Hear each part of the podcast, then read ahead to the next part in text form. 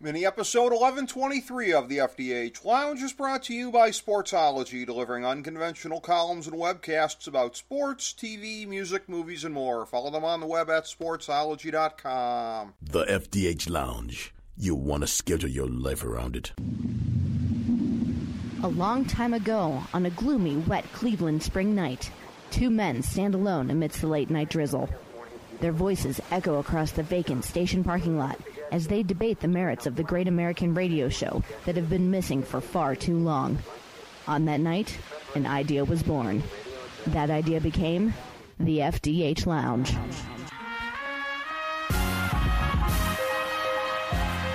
Welcome to the FDH Lounge. Hello, everyone. Welcome to FDH Lounge mini episode number 1123. This is FDH managing partner Rick Morris here, and we have a conversation today that I know is just going to be outstanding. We're going to cover a lot of great ground. It's going to be a fun conversation. Ever since spinning off of FantasyDraftHelp.com to cover all subjects uh, on this show, not just sports, uh, we've always remained tethered to football. We, of course, have that graph on our main page, and it shows that. Uh, ahead of the pro graps, ahead of TV reviews and politics, geopolitics, and the other high minded things that we like to get to when we can. Football has always been our number one topic on the show here. And what a guest we have on to be able to discuss the current state of the NFL today. It is a real pioneer in the field. Uh, to my knowledge, the first person doing uh, analytics on a regular basis on a sports show. Of course, uh, back on Sports Center a couple of years ago before moving on to the NFL Network, NFL.com, doing great work there. Game Day Morning, where of course she is a regular, and uh, just to kind of bring up some past guests on the show here and, and, and uh, some similarities that I kind of see.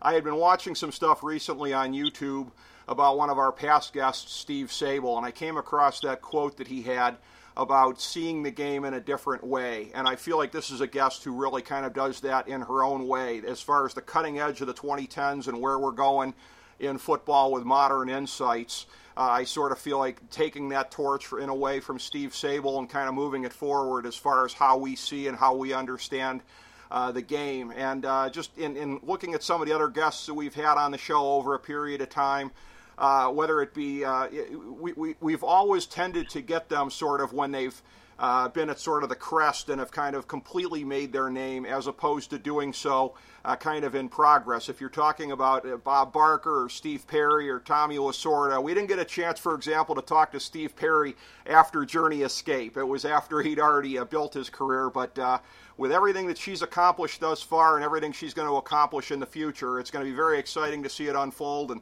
we get to talk to her as it is a work in progress. I speak, of course, of the great Cynthia Frelund from the NFL Network. Cynthia, welcome to the show. It is a real pleasure to have you in the FDH Lounge today. Well, thank you so much for having me, and I need you to come around everywhere with me and give a really nice intro like that. I mean, Steve Sabol, that's amazing company. Yep, I will take you everywhere. Let's well, go. You know, at the risk of uh, appearing to compromise my own sincerity, I pride myself on being a hype man. So it is sincere, but I try to be a good hype man for the guests. So, you know, hey, that I is, appreciate it. Well, I, I that's that's the level of respect I have for you and I, I set this aside actually to mention subsequently as well here uh, the podcast that you do because it was something that I'd stumbled on during the last football season. And it's one of these things where we get this analogy in life about chocolate and peanut butter going together. Well, I got to tell you, going back to the days on Fox Sports Radio with PMS, I am a big fan of Matt Money Smith also. And I came across this. I mean, my first reaction was, wait a minute, Matt Money Smith and Cynthia Frelund are doing a podcast together? uh, game theory and money, and uh, it has uh, definitely lived up to my expectations and uh, any of my friends that I've passed it along to as well. Uh, it certainly has. I mean, uh, you and money are not to be a cliche, but money together. Well, thank you. Honestly, Matt Money Smith is a legend, and getting to work with him is so cool because he makes me better. He teaches me so much, and I do things in a different way. You're totally right, but money makes them so fun, and I don't know. I like I love. I like real. I think like I'm like creepy love Matt. Like he, I, I was like like can you take a picture with me, Matt Money Smith? I love you. I fangirl over him, so it's all good. oh yeah, yeah. I mean, that, well, that's that's what's fun is is listening to the show. Is uh, that's one of the things that we love on this show is whenever we find you know, smart people who don't take themselves too seriously. So you guys are breaking down knowledge, but it's never too serious when it's you guys doing it. It keeps it engaging, and you know that's that's a very uh, interesting thing. Of course, he does a lot of work with NFL media as well. So, what were the origins? How did this come together as far as the idea of you and him doing a show together? Because it just, if like I said, it feels like such a natural. Yeah, we worked together on Fantasy Live my first year at the NFL. So 2016 was the first season I was at the NFL Network, and we were on Fantasy Live, and our bosses actually said, "Hey, we want to create a podcast because there's really no area for you to showcase kind of on a weekly basis all of the stuff that you're doing because we do smaller segments across a lot of different shows that are two or three minutes long and you can't quite get into that depth. So being able to showcase a little bit more about everything that you know, all the different algorithms and all the different ways we can break down the game. But when we were talking about it, it was like we need something that makes it fun and palatable and I need someone who just understands me. And after having worked with Money for so long, you know, it was a really great. Fit. I was so psyched that our bosses saw it. Uh, you know, that's that's my guy. He's the best. So it was it was really fortunate for me because you know he's someone that one of one of the people I'm most comfortable with. You know, in terms of other talent to work with, like ever. And I've worked with a lot of awesome people. So you know, he's awesome and makes me better. Like I said, so that's the, the bosses saw it, and then we, we just had all this extra information, and we were like, Where, where's a great place to put it? So podcast was a natural fit. It's a great combination. Can't recommend it highly enough to people.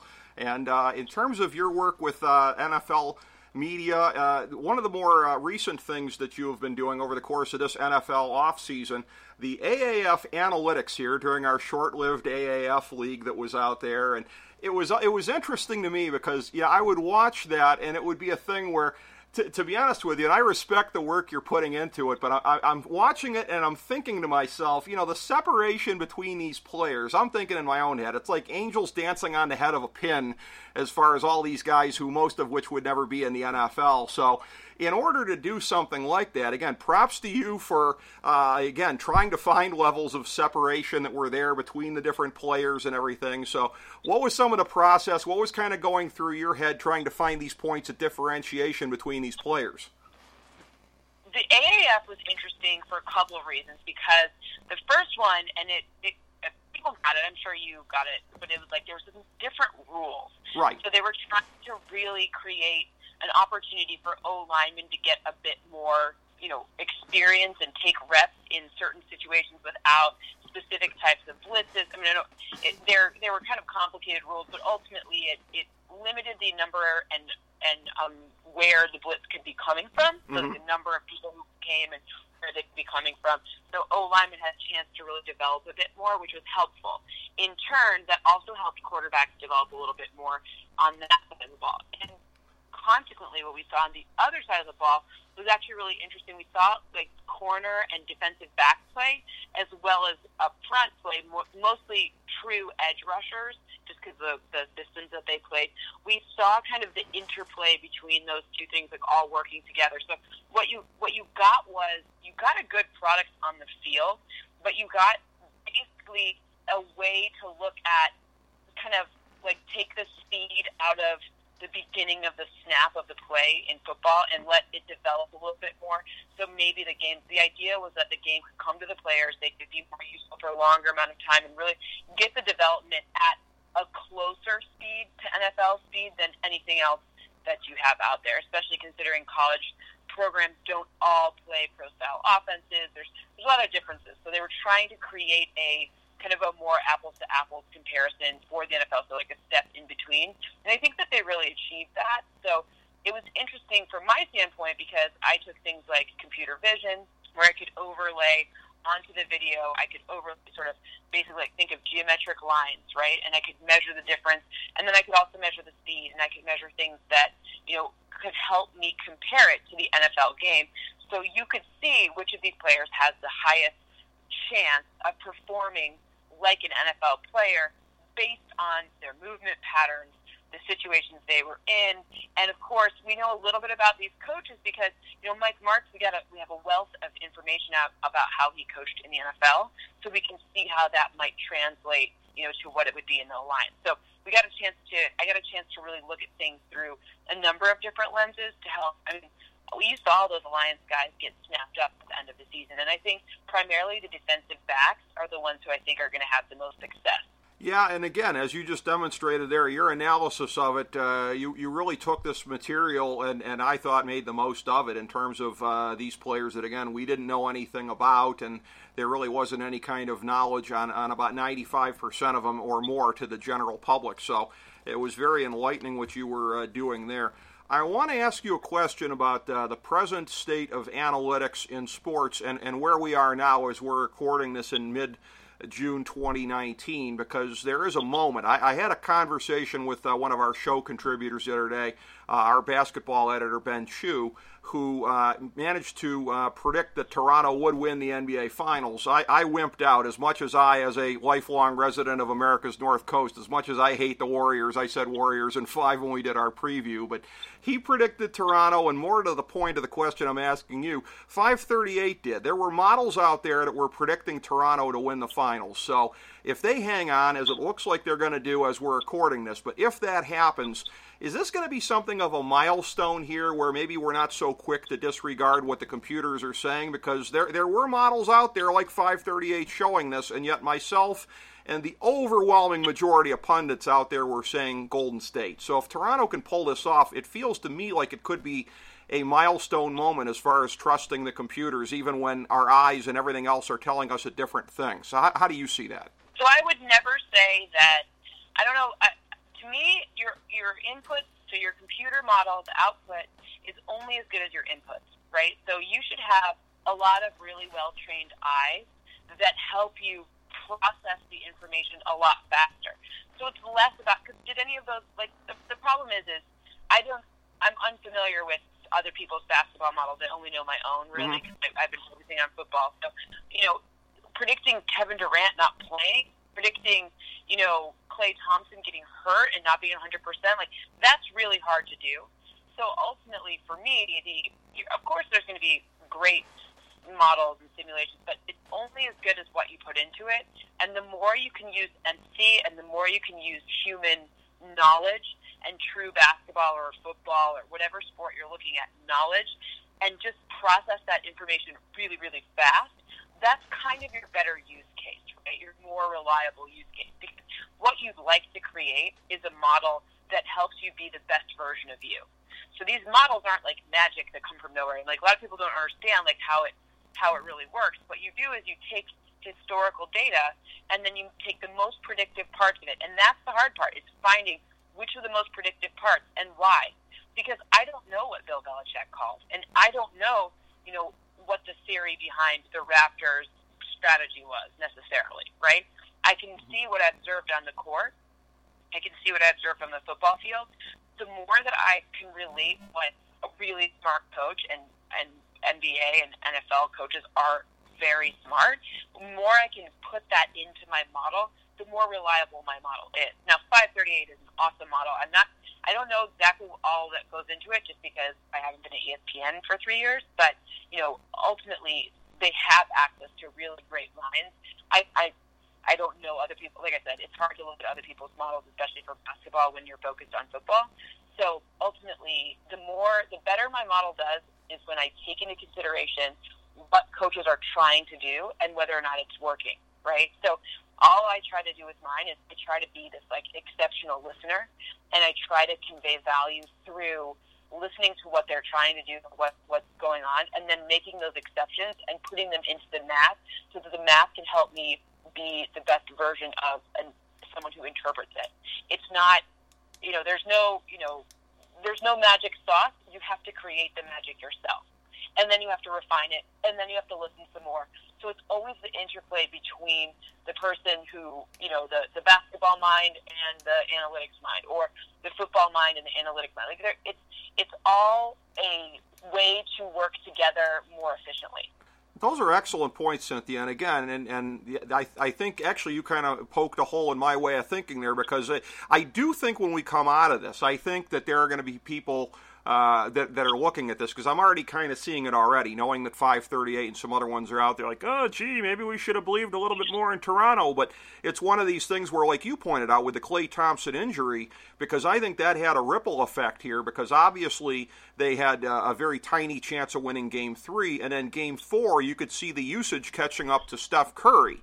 So you could see that. So, and, and that was something, again, completely unforeseen at the beginning of the series. So you, you may see a move out there on Twitter and other places to, to really credit uh, analytics and the predictive models here on this ahead of time when I'm certainly not saying 538 got lucky or anything like that, but they may be right for reasons that couldn't be foreseen before the series. Those are excellent points on your part. Yeah, and I mean, but ultimately, like, look, like I created a model last last August. I went on TV and I said that it was going to be the Kansas City Chiefs against the New Orleans Saints in the Super Bowl, and I was basically inconsolable on Championship Sunday. I was like, I'm so close, but so far. So ultimately, the further out from an event that you're predicting, the harder it is to predict, right? Like, I don't, you know, the football season is funny because one major injury can shift everything. See, you know, the San Francisco 49ers, for example, you know, losing their quarterback, or when Aaron Rodgers gets hurt. So ultimately, you know, you have to get a little lucky with it, and I don't think you know, I don't think any analytics person would deny that there's an element of, you know, injury and luck and, you know, human behavior that you cannot account for. So the further out you are from something, you know, like, like to me, it's all, it's a strategic toolkit, right? It's like, I used to be, I used to work in investment banking and creating a model that helped you pick the best stocks. Like, you can't foresee if, you know, there's a big fire and someone's warehouse burns down and you've already bought their stock. You know, there's, there are just things that happen that you have to be adaptable to. And the further out you are, like, you know, the chance of predicting that unforeseen fire, you know, you know, five years in advance is really hard. You know, so ultimately what you're doing is you're adapting and you're really learning from the data a lot. So that I just I know I don't like when people think that it's exclusive. I think analytics is inclusive because it allows for creative minds to be better understood. It's a communication tool. It's a way of getting people on the same page, and it's a way of looking at a lot of data all at the same time very quickly which helps you make an educated decision because we have biases towards what happened most recently. We think that's going to happen again. It's natural. It's human, you know, it's human psychology to think that. So ultimately, being able to look at like data with a more pragmatic view is what I'm going for. Absolutely, and again, you you I, I know from following your career, you're not the type. You've never made excuses, but uh, again, trying to be a good hype man here for the guest, I'll do it for you there. But for the referees in the NFC Championship game and Dee Ford not knowing where the line of scrimmage was in the AFC Championship game, I mean, you, you could very well have been right. That's how close it was. Oh, I know. It was like I said, I was inconsolable. Yeah, yeah. I like I, I I wouldn't talk to anyone. I was inconsolable. yeah, I can understand it, but again, I like I said, I think I think you could take satisfaction from uh, you know, there, but for the grace of God, you would have been right on that. And uh, again, these these models are uh, incredibly uh, difficult to be able to uh, compile, and uh, there, therefore, that therein lies the value of 538. Folks like yourself who are able to do this. So. What I'd like to ask about in, in terms of this as we look towards the next NFL season, because this has got to be one of the more intriguing things to me as an NFL fan, as well as, God help me, a lifelong Cleveland Browns fan. So everything going the way of my hometown team here at the moment. But for somebody like you, in trying to fashion a model of what's going to happen, I would imagine that this is probably uh, not a very easy thing at this point because you, you can eyeball it, you can look at the talent that's being added, but you've, you've got some other things obviously at play here as well. Brand new defensive system with a new coordinator, new offensive system. They're incorporating what was being done in Tampa, a little bit of the air raid, which uh, you got to figure is going to help. Uh, uh, Baker Mayfield uh, because it kind of plays to his strengths. So you've got an amalgam of different factors here, uh, as well as, again, some things that really can't be quantified. First time uh, NFL head coach, albeit one who, again, has a very good uh, relationship with all the key players on the team, was very much respected in his previous capacity on this team. So as you're looking at this team and you're fashioning a model, like I said, I would guess that this would be one of the more challenging ones because of uh, the, the lack of continuity from the end of last season to this season. But what do you think when you see a team like this as, as, you're, as they're incorporating all their different changes? So I don't think that it's as hard because there's a little bit more known than you think, right? So we have Freddie Kitchens' lineage We know he has like a Nick Saban component from LSU. Yep. We've seen some of the ways that he has worked with Baker Mayfield in the last part of the season. We know a little bit more about you know the weapons, obviously, than when you get a guy like Odell, you understand where he goes, and you have Jarvis. You have a lot of well-established players. It's harder when there's a bunch of rookies who, like Arizona, is far more difficult for me to forecast because I don't know how they're going to use Kyler Murray specifically, and I'm not sure what's going on with their O line.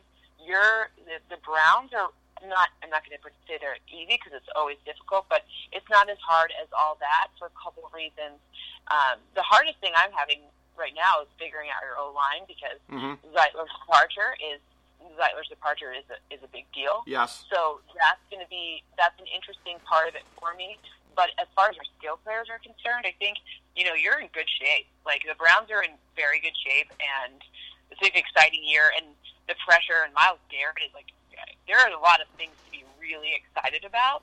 So the Browns are actually, for once, not very not the hardest team by not even close. They're probably an average team in terms of how to prep for the season and how to kind of anticipate what what's going to happen with them. I mean, I feel more confident in what I'll you know project for them than I will in for a team like the Cardinals or with with a very questionable O line and a very questionable quarterback situation. Not that I don't think Kyler Murray's a talent, but that I don't understand how they're going to use him. Sure. First time head coach, all of. Well, yeah, that makes sense. Uh, you know, with him being a rookie and not, yeah, not knowing what the playing status is going to be as far as when to start. I will tell you this: that one of our show contributors, uh, Bob Glassman, who is somebody who uh, his sense of pessimism a lot of times approaches self-parody, and I think he's gone past self-parody on this one. I mean, I agree with him, and I agree with you that Zeitler is important but he is already assuming that uh, Olivier Vernon is going to miss most of the season due to some injury. He's gone so far as to say he wouldn't have made the deal for Beckham if it meant losing uh, Kevin Zeitler. I'm going, come on, man, you're taking this a little too far. So I know how much he respects your opinion. Can you back me up on this that he's going too far on that one? He is. I think he's going a little too far. Although I am a big O line fan. I am a big. I think that if you're going to invest somewhere, just invest in that O line. Get you some some people up front who are tough, tough, tough, and it's going to make life easier. But I will say Baker special and his ability to make things happen with a guy like Odell. I don't know who's a better catch and run receiver than Odell Beckham Jr. I I, I implore you to find me one. So mm-hmm.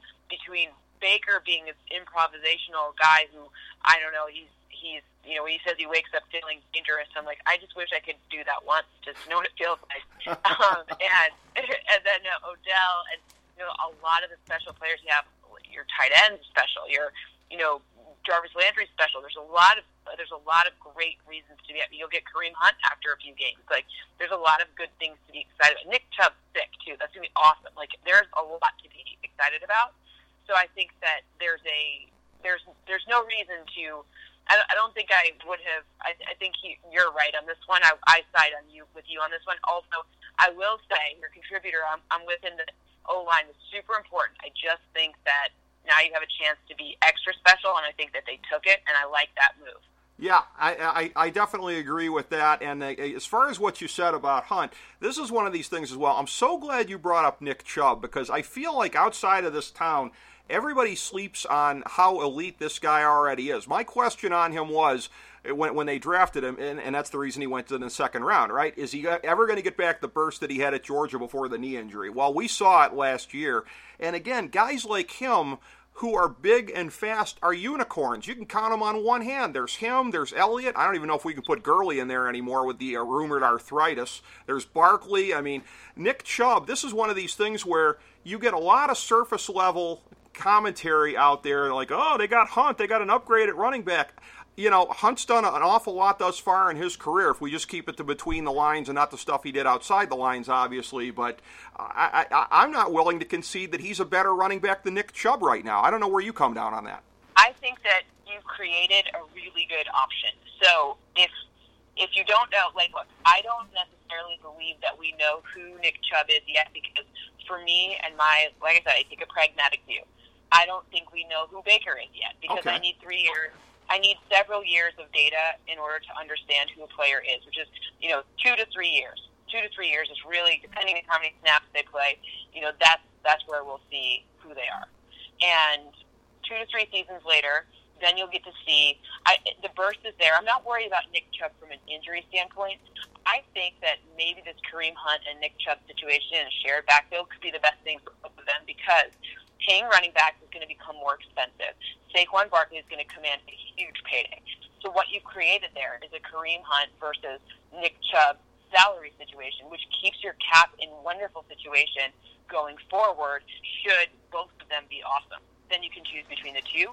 You don't have to take both, and you create you've created a more valuable stock by creating two options for yourself. Where one, what if what if they're both great, and then you're like, great, we're we're comfortable with Nick Chubb. Let's deal away Kareem Hunt, and now we're going to get a second round draft pick for him, or whatever. You know what I mean? Yeah. Like you've created ultimate options for yourself going forward, which I think is one of the smartest things you can do. Good point, and I, I will try to slow my roll on Nick Chubb a little bit here. Uh, again, we, we need to see more of him. no, like I like I like him too. I think he's totally underrated. I think people aren't valuing him as highly as they should. But I also understand the sentiment of this is a this is a rookie. You got you got to get a few more snaps under your belt, and especially when teams are expecting you. And look, he's going to be a beneficiary of Odell Beckham as well, right? You you cannot. How many stacked boxes is he going to face? Yeah, probably not going to be a situation where he's having this horribly stacked box. Like Ezekiel Elliott is special because, and Saquon Barkley, they're extra special. They had to, they faced nothing but stacked boxes, Right. Right? They, they, so you have you have to take all that into consideration, and that's where I think like you'll get a chance to see. All right, let's go. Let's have a race. Let's create value in our running back position, and then we can deal one if we want or not. Or you know, we have ultimate leverage in this situation, and that's great for everyone. Absolutely, very good points there. Uh, now, uh, a question I had alluded to off air, and I had actually even I, I hadn't put all the jigsaw pieces together in my head on this one here, as far as uh, Mike Martz being part of the AAF, because I had alluded to this. This is a question that we have started putting to our football guests. It sort of came up spontaneously in the course of a conversation with ND Kalu. And uh, the, the question is this specifically. We, we, we've gotten some outstanding answers thus far. I know uh, this is going to be par for the course uh, as far as that goes here, because I'm, I'm just dying to hear what you're going to come up with on this. But uh, my, my theory, again, it, this goes to Mike Martz. And again, understanding that this is not the man who invented the spread per se. I mean, there's, it's a lineage, right? There's, there's uh, June Jones and everybody else in there. But Mike Martz is one of the first guys you think of when you think spread and, and what it did in the early 2000s in the NFL. My question is this because we've never seen the same amount of innovation, I don't think. Some might disagree, but we haven't seen anything as mind blowing on defense. So, my question is this when we get the Mike Martz of defense in the NFL, when we get somebody who just kind of comes in and blows it all up and does something that we've never seen before, do you have any sense of what that might look like? See, I might argue with you because I can think of two people who I think have kind of done that. Really? But I Okay. think Bill Bel- I think Bill Belichick really blew up what you think about defense because his front seven doesn't operate like most people's front seven. Like he never has this uh, league leading sack, you know, sack or you know tackle for a loss guy, right? Right. You always have like a super efficient, a super efficient front without that. So I think he's it just hasn't been as sexy. And then you also see like I think linebacker play has been really interesting, right? Like the you saw last season both the Cowboys and the Colts. Now I'm not calling anyone necessarily a uh, Mike Martz level on that, but you saw how those sideline to sideline linebackers made just a huge difference, right? Darius Leonard, and then of course Leighton Vander Esch, and you got and Jaylon Smith for the Cowboys. So you got a different look at it where those linebackers, the way that they were used, became super innovative. Now, maybe what could be the, the kind of next wave of that, I'm really looking to see, and now I, I'm going to make you not happy because I know you're an Ohio State fan here, Yeah. and this is a Michigan guy, but I think that what the Steelers did in trading up to Devin Bush might be the defensive wave of the future, in that they got a guy who is really good in, like a linebacker who's really good in coverage. Now, Devin White, Devin Bush were the two leading Devons, two leading linebackers in this draft, and both of them play a very different style. Devin Bush in coverage, that's the kind of linebacker of the future. So it's a guy who can is can be versatile against tight ends, he's going to be versatile against pass catching running backs. He's going to be keep everything in front of him kind of guy. So that to me might be the next wave. Like people look at those Devin Bushes. and maybe even saw it a bit out here, one last one in, in the Chargers, with the way they used all the defensive backs last year with the Derwin James and the, you know, they used six defensive backs a lot, like a, a ton, right? These partly because of injury, but they had a true slot corner and, and Desmond King, and then they went with Derwin James and Adrian Phillips kind of in the middle in the sort of like hybrid roamy positions. So I, I, I don't know, like I love watching defense. I think tracking safeties and what happens in the middle of the field is really interesting because, you know, it's like chess, right? So it's like, okay, so they change the way we use running backs. Okay, we'll change the way they use safeties. Okay, we'll change the way we use tight ends. Okay, we'll change the way we, you know what I mean? Like, these are the kind of like back and forth things that we've got. But I think we're seeing seeds of it out here as well. That's interesting because you are the first guest uh, to have said that uh, we may have already seen some of this kind of uh, mind blowing stuff happening already, which again doesn't surprise me because of your eye for the game and what you're seeing every week. One of the past guests, I think it might have been Andy Kalu. I don't remember if it was the first time out. One of them, one of the more mind blowing things I'd heard previously was hearing it posited that we may see somebody try to implement a system of three down linemen and eight linebackers slash defensive backs more or less interchangeable, where, where all the assignments might vary from play to play, uh, and where you're basically just drafting athletes for those spots and trying to coach them on, on a wide range of things that they're capable of doing. Now that again, I, I don't know if we're ever going to see something that's that far out, but that was that was really one of those things I heard it and I was just like, whoa, that that gives you something to think about. Well, it really, I guess, it would really depend on who you have up front because I mean, the Chargers can get away with extra defensive backs like that because up front they've got, you know, two guys that are pretty good at sacking quarterbacks on either side.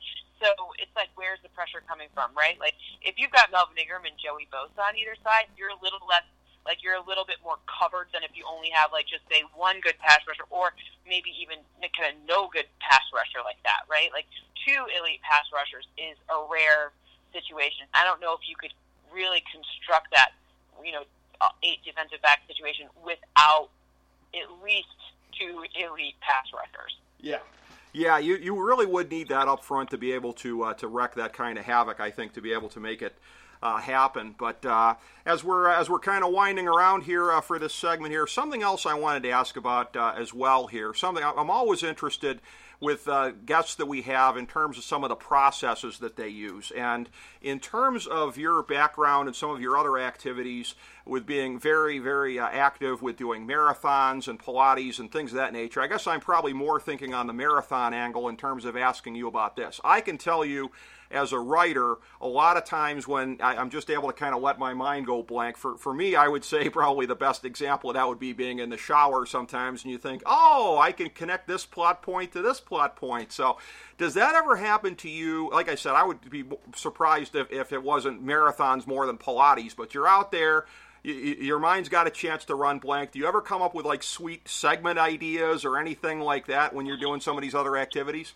Yeah, I think that I like run because I think I'd be crazy if I didn't run. Mm-hmm. So, I, like, it's like my like you know I, I go out and turn off like I no phone, no anything, no no email, just like go for a run and clear my mind and kind of I don't know like I do think about math. I can't help it. So it's just like it's just a part of me, and I do think about things. But I also like I try to I, don't know, I try to like use that space to like not think about Sure. because sometimes creating space is a, is, is a really big deal. sure, absolutely. So, but I mean, yeah, those those are good areas. But I will say that actually, the teaching Pilates part of the reason why that actually relates to football is because my first algorithm that anyone cared enough about to buy was in the group fitness space. So I got a chance to learn how to create an algorithm that somebody else had to use, and that was really helpful. I kind of created it in my spare time just because I it was kind of for my own self use. I was traveling and I wanted to take classes that I liked. So and I found that like Yelp reviews suck. So I wanted to figure out like what class should I take. So I wrote a little recommendation algorithm that used just text search for myself, and then that evolved into something else, and then something else, and that was where I first like learned how to like kind of translate something really weird into math other than, you know, I was a banker, so I created financial models all the time, and I was a banker at the NFL.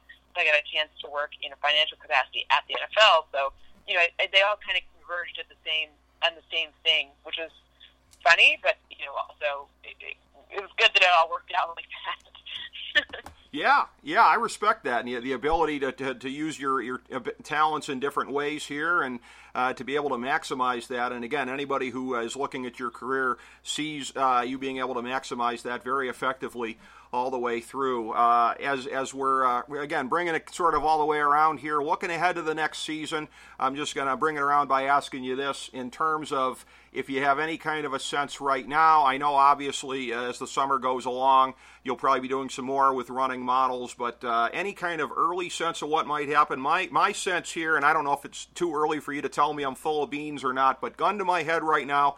I would say Eagles over Colts in the Super Bowl. So any kind Ooh, of senses. I like it. I'm going out on a little bit of a limb here, yeah, but I mean, it, it, for New England, look, they they you're seeing it right now with the Warriors, right? Those extra games take a toll on you. It happened with my Cavaliers as well, where you get kind of the hangover of the previous seasons here. So I think it's not going to be New England, and if it's and again, I feel I'd feel like a blind homer if I said Browns, right? So the Colts are a team that's right there. Uh, the Chargers are a team that's uh, right there, and uh, sure would be uh, great to hear uh, money be able to call a Super Bowl here. But as far as it goes, again with with that, do you have any kind of sense of of uh, who it might be, or is it a little too soon on your part to say? Well, it's a little too soon for my models, but I have a I have just from I haven't I haven't completed running it yet, so you're getting like a really early preview. But nice. I have a I have I think a team from the NFC North is going to make it to the Super Bowl, and it's not my Lions because it's not. Um, and uh, and I think that just based on kind of uh, schedules and kind of, I, I think it's going to be a team from NFC North. I think two of them will make it to the playoffs, and I think one of them will make it to the Super Bowl. I think that's that's probably where just knowing how the map again, we don't have final rosters. We don't have a lot of the things that are necessary in order to do that. To to really make how you know I stay true to my process. But as a kind of an early peek, I think I think that's an interesting an interesting division to keep an eye on. Um, and then as far as the AFC, I think the Patriots do make the, the postseason, but I think I'm with you on that. And I'm I'm really looking at I right now, it looks like it could be the AFC West for me. Okay. So Chiefs or Chargers, probably not the Raiders. right. so, but um, but uh, you know, one of those two. It's it's where it's tending to look. But again, it will. It, there's a long way between here and there because I get a chance now that once mini camps are over, coaches are really generous with their time, and I get a chance to really talk to them about changes they're making and things like that. So that's where, but I do think your Cleveland Browns will make it to the postseason. So yes. I think that's good news. I'm not I'm not worried about them making it to the postseason. Yeah, absolutely. I, I believe that hundred percent. And again, uh, your your Lions, uh, if only that they were on the uh, the same uh, building path as uh, my Red Wings right about now. I've already got the uh, Steve your Red. Wings, our Red Wings. We share the Red Wings. Very nice. Okay, so you're a fan too. Oh God, I, I already. I already ordered the uh, Steve Yzerman returns T-shirts off the web, and I am uh, I, am running around giving a lot of smack to all the Blue Jackets fans around here because uh, again they've only been renting our space in the penthouse. Cynthia, the big bad bullies are going to be coming to kick them out. You remember when Duncan Hat Donuts had that like promotion where they got those like plastic cups with all the different Red Wings on it? Yeah. I went made my mom. I didn't drink coffee. Or, I was like in elementary school or something when that happened. But I was very young, but I made my mom go, and we, my mom and dad, and we had to like get all of the different cups. And I have about oh, I think something like ten of the Steve Yzerman ones. That's awesome. because obviously, so I've been trying to find those everywhere because I know I saved them because I love them so much. But I was I was happy. I a Lidstrom. I have because Keith Chelios is not a he's not a Blackhawk. Chelios right. is a Red Wing. Yes. I've got the Chelios. I've got the I mean, I've got it all. We're we're good. I'm covered on that. Like that's all we've got. You're from Michigan. hey, what other fan base? Uh, and I, I can say this seriously. Would, would, there be any kind of a market for grind line bobbleheads? I remember they had them at Little Caesars back in the day. Couldn't get them in Ohio here, unfortunately. But I mean, you know, any fan base that would venerate the fourth line of a team the way that we did and value them, uh, you know, again. Exactly. Yeah. Yeah. I mean, I'm into it. I'm in, let's go. Oh yeah. Oh yeah. We're coming back, Cynthia. No question about it. And uh, uh, in the meantime, as I said at the outset here, uh, we get to uh, continue to follow everything you got going on. I always love seeing all of your stuff. So yeah, once it gets a little bit later in the summer and you're out there hitting the training camps again and everything like that, that'll be good stuff. And uh, again, I want to thank you as well, not just for being here, but uh, I, I, can say this, uh, you know, for myself and my best friend whose uh, mother's suffered very grave types of cancers. Your work with Bright Pink as well. great work to try to keep that from happening to other people as well. So, Uh, you, you, know, congratulations on that work there, on everything with your career, the way that everything is continuing to to boom here, and uh, again wish you nothing but the best going forward, and I would love to catch up with you subsequently. This was an awesome conversation. Thank you so much for having me, and thank you for bringing up Bright Pink. It means the world to me. So, really, thank you so much. Excellent. Thank you, Cynthia, for your time. Thank you, everybody, for tuning in to FDH Lounge Mini Episode number 1123. As we bring the show to a close, we would like to extend our deepest gratitude to NBC, CBS, ABC, Fox, all Clear Channel affiliates, TNT, TBS, USA, UPN, Deadspin.com, YouTube.com, YTMND.com, MySpace.com, various blogs, Fox News, CNN, CNBC, MSNBC, IamBoard.com, Billboard.com, Google.com, ESPN, ESPN2, ESPN News, ESPN Classic, NBA TV, NFL Network, Sports Time Ohio, Athlon Magazine, Comedy Central, Cartoon Network, The Boomerang Channel, QVC, BET, The Spice Channel, Steno Notebooks, Manwich, Papermate Office Supplies, waitresses, strippers, bartenders, garbage men, janitors, microwave popcorn, the writers of The Office, Scrubs, Entourage, My Name is Earl, Oz, Metalocalypse and the Boondocks, Aquafina, and the periodic table of elements.